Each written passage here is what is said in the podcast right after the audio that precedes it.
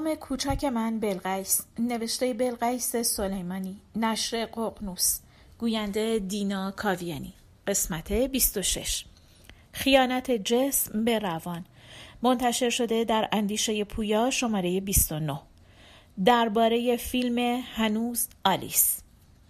مادرم از چشمه لته نوشیده و احتمالا من هم. پدرم اما از سرچشمه منموزین سیراب شده. در 90 سالگی چندین غزل حافظ را پشت سر هم از حفظ می‌خواند. مادرم زن بی سوادی بود که حساب و کتاب سرش می‌شد. یک پا تاجر بود. فرش، گندم، کورک و پشم و خیلی چیزها معامله می‌کرد. پیلور روستا بود. پیوندی ناگسستنی با پول داشت. حالا اسکناس ها را نمی شناسد. زنهای روستا کلاه سرش می‌گذارند و پولهایش را از چنگش در می آورند. با وجود این هنوز اسکناس که می بیند چشمهایش برق می زند. آلزایمر مادرم که مسجل شد فراموشی های من هم معنا پیدا کرد. به بچه هایم گفتم اگر در نهایت فراموش کردم خودم را بکشم آنها ترتیب کار را بدهند. حتی به اوتوپیای سوئیس فکر کردم و بچه هایم تذکر دادند هزینهش را در نظر بگیرم. به رومانی فکر کردم که جمعی آدمهایش آلزایمری و به نوعی یک دیستوپی است. اگرچه استادم افلاتون بزرگ اعتقاد دارد ستون این جهان هم قفلت و فراموشی است. او بر این باور است که ما در حیات پیشینمان همه چیز را دیده ایم و درک کرده ایم اما به مجرد اینکه پا به این جهان می‌گذاریم آن عالم را فراموش می‌کنیم و تنها آنها که اهل دیالکتیکند ممکن است گاهی از طریق تذکر چیزی را به یاد آورند. این مطلب البته سابقه ای در اساطیر یونان دارد که افلاتون هم در باب بحث درباره شعر و شاعری از آن بهره می‌برد. بر این اساس در اساطیر یونان چشمه به نام لته وجود دارد که هر کس از آن بنوشد وارد عالم نسیان می شود و در عوض شاعران از چشمه منموزین می نوشند و به همین دلیل هم الهگان شعر یا دخترهای موز بر آنان فرود می آیند. آنها را به تصرف در می آورند و خلق هنری در این فرایند اتفاق می افتد. آلزایمر مادرم آنقدر ذهن مرا به خود مشغول کرد که دخترهای موز بر من ظاهر شدند و طرح رمان من از گورانی ها می ترسم را در روح و ذهنم حک کردند. به خود که آمدم مادری آلزایمری ساخته بودم که تنها مایملک حقیقی آدمی یعنی خاطرات و آگاهیش را از دست داده بود و در بیزمانی زندگی می کرد. هنوز آلیس را که دیدم به تناوب در طول فیلم گریه کردم برای مادرم و برای خودم. بورخس داستانی دارد به اسم فونس یا حافظه.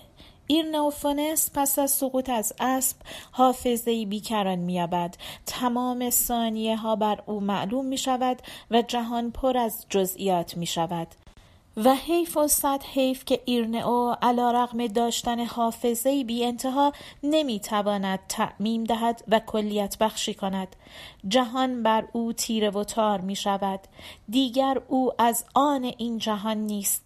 همانطور که اگر فراموش می کرد دیگر قادر به درک و ایجاد ارتباط با این جهان نبود.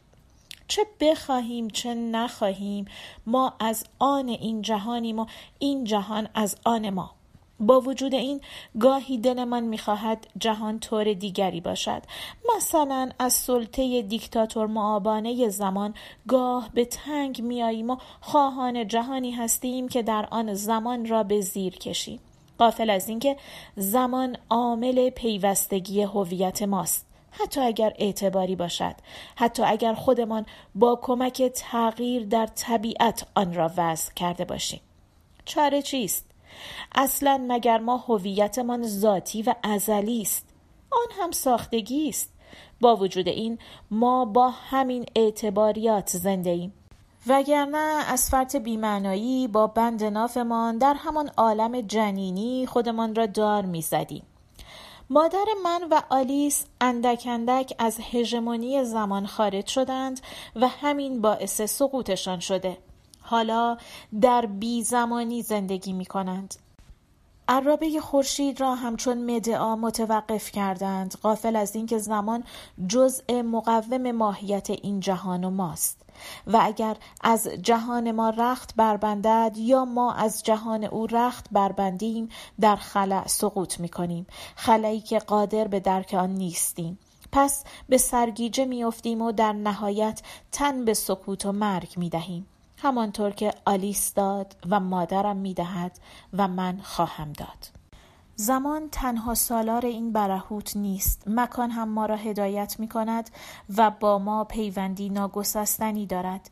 این پیوند را فیلسوف آلمانی امانوئل کانت به خوبی توضیح داده است. اگر این دو مقوله نباشند ما اصولا قادر به مفاهمه و درک این جهان نیستیم. به طور قطع و یقین سه پرسش بنیادینه چه وقتی است اینجا کجاست و من چه کسی هستم ارتباطی ناگسستنی با هم دارند. در فیلم هنوز آلیس اول آلیس بارها از زمان می‌پرسد و بعد مکان را گم می کند صحنه خیس کردن خودش و در نهایت نمی‌داند کیست. پس زمان و مکان دو مقوله برسازنده هویت ما هستند تشریک مسایی آن دو را در مقوله خاطره به خوبی می تواندید.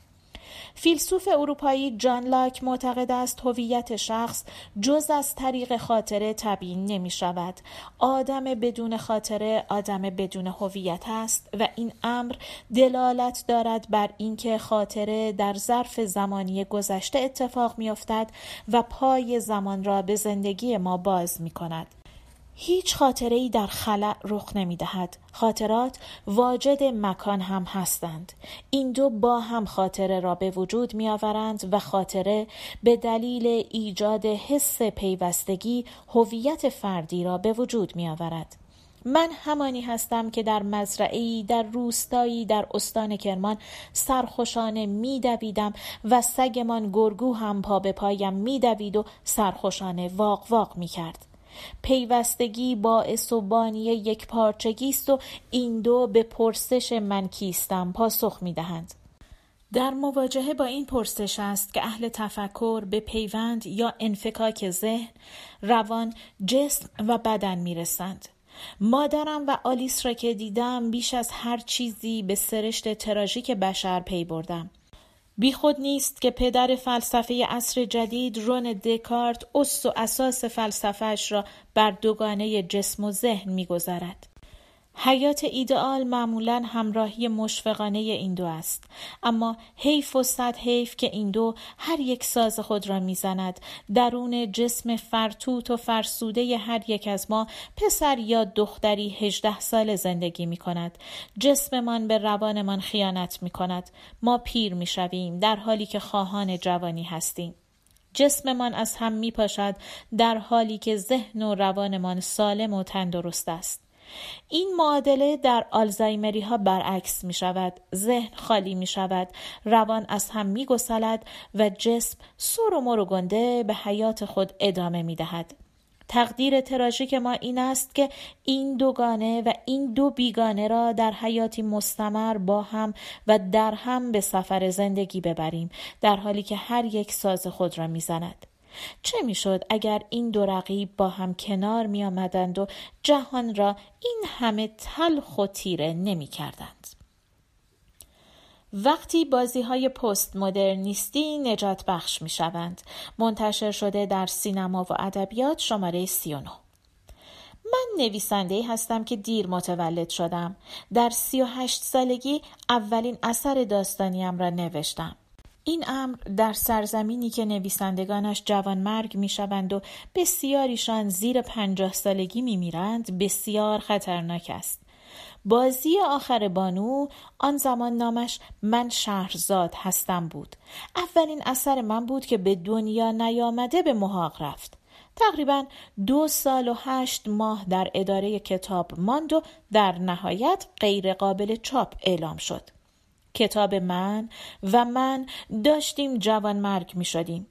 جهان با ما وارد بازی عجیبی شده بود و ما را پس می‌زد. دستم به قلم نمی رفت. با این همه خاله بازی را نوشتم و به ناشر دادم. ناشر کتاب را نپذیرفت همینطور که سابق بر این بازی آخر بانو را شش ناشر ریز و درشت رد کرده بودند دخترهایم روی دستم مانده بودند. کسی نمیخواستشان و هیچ چیز برای مادری سنتی بدتر از این نیست که بایستد به تماشای پیر شدن دخترهایش. نزدیک بود آرزوی رفتن دخترهایم به خانه بخت را با خود به گور ببرم. هر کس حکایت را میشنید چیزی می‌گفت. یکی می‌گفت ناشرت را عوض کن. دیگری می‌گفت اسم کتابت را عوض کن. و سومی می‌گفت زمان را نیز عوض کن. یک سال دیگر کتابت را با اسم جدید و ناشر جدید دوباره به اداره کتاب بفرست می‌دانستم این راهنمایی ها همه ثمره تجربه نویسندگانی است که سالها با سانسور و ممیزی درگیر بودند و راه های در رو را آزمودند. با وجود این خوب می‌دانستم رمان بازی آخر بانو با این ترفندها نجات پیدا نمی کند. فکر می کنم سال 82 بود که در جلسه ای از صاحب نظری شنیدم که رمان نویسنده غربی چهار پایان دارد. این کلام مرا بر آن داشت تا درباره رمان پست مدرن و پایانهای مفتوح مطالعه کنم.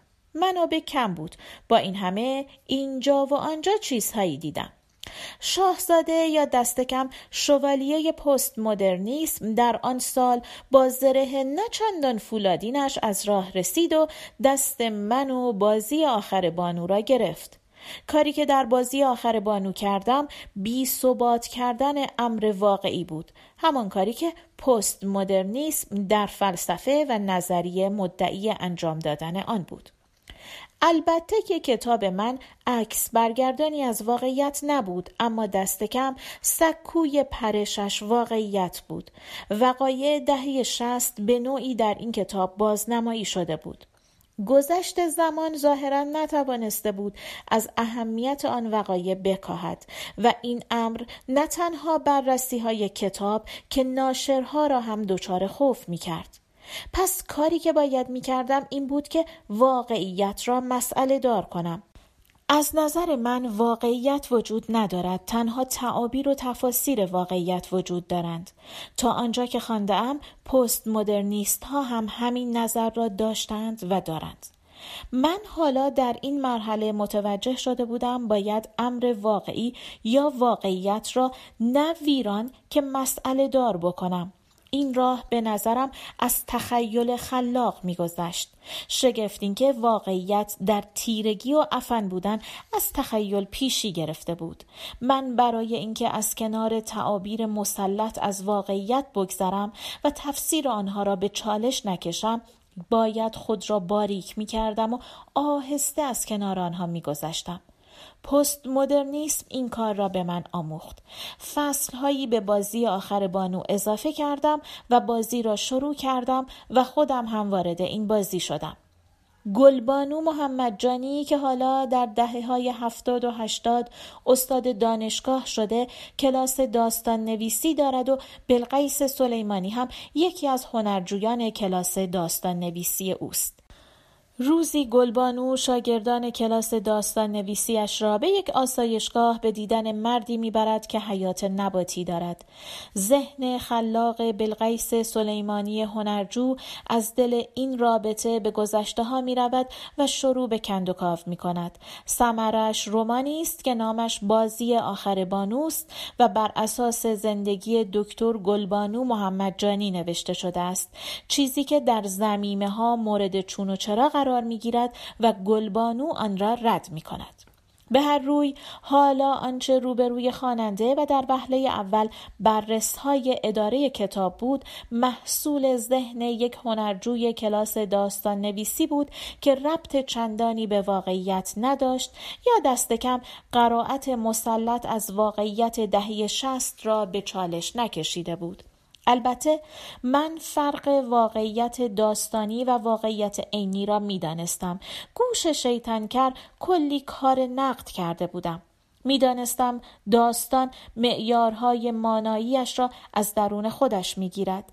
ولی ظاهرا بررسها این را نمی‌دانستند یا نمی‌خواستند بدانند. به هر حال من ربط و نسبت واقعیت و داستان را به چالش کشیده بودم و به عنوان شخصیت داستانی مرگ خود را جلو انداخته بودم. پاتریشیا وو معتقد است نویسنده هر چقدر بیشتر در اثر ظاهر شود کمتر وجود دارد ولی در عوض بازی آخر بانو را نجات دادم پایان یا پایانهای مفتوح نیز از آن مواردی بود که به آن فکر کرده بودم. من چهار پایان برای بازی آخر بانو در نظر گرفته بودم و امید داشتم خوانندگان و منتقدان این چهار پایان را دریابند و مطابق با سلیقه زیباشناسانه خود یکی از پایانها را پایان قرائت خود قرار دهند. اما ظاهرا در این امر موفق نبودم چون نه خوانندگانم را این پایان ها و آن پایان بندی راضی کرد و نه منتقدان چندان وقعی به این بازی گذاشتند. این چهار پایان عبارت بودند از صفحه 218 پایان اول پایان روایت روحامی صفحه 269 پایان دوم پایان بخش مربوط به برخورد گلبانو و صالح روحامی و جواب نی او به صادق روحامی. پایان سوم پایان زمیمه اول بود و پایان چهارم پایان زمیمه دوم. حذف هر کدام از این پایان ها جز پایان اول آسیبی به کار وارد نمی کند و استقلال و هویت اثر پا بر جا می ماند. به عبارتی من ناپایداری گشودگی و انعطاف پذیری را که از ویژگی های نوشته های پست مدرنیست به ساختار اثرم دادم. ساختار بسیاری را رنجاند تا آنجا که کسی نویسنده را به گاو نهمن شیرده تشبیه کرد. به نظرم اگر پسا مدرنیسم را راه حلی برای به تعویق انداختن مرگ رمان بدانیم برای من هم استفاده از این شیوه نگفتن به صدای مسلط برای ننوشتن بود. این شیوه به من کمک کرد تا مرگ خود و بازی آخر بانو را به تعویق بیاندازم. من از این شیوه در رمان کوتاه روز خرگوش نیز استفاده کردم. مفهوم و معنای مرکزی در آن رمان عدم قطعیت بود. آزین و آزیتا که در واقع دو وجه یک آدمند تلاش می کنند تجربه روزانه خود را در یک روز بلند زمستانی بنویسند و در این مسیر به بلقیس سلیمانی که در جلسه ای درباره رمان به حادث خوش آمدید صحبت می کند بر می خورند و هر کدام روایت خود را از او و آثارش ارائه می کنند. این درست آنجایی است که نویسنده کنش نوشتن و نقد را در یکدیگر ادغام می کند و از منظری آگاهانه فرم و ساختار زبانی اثر را برجسته می کند. پایان قسمت 27 پایان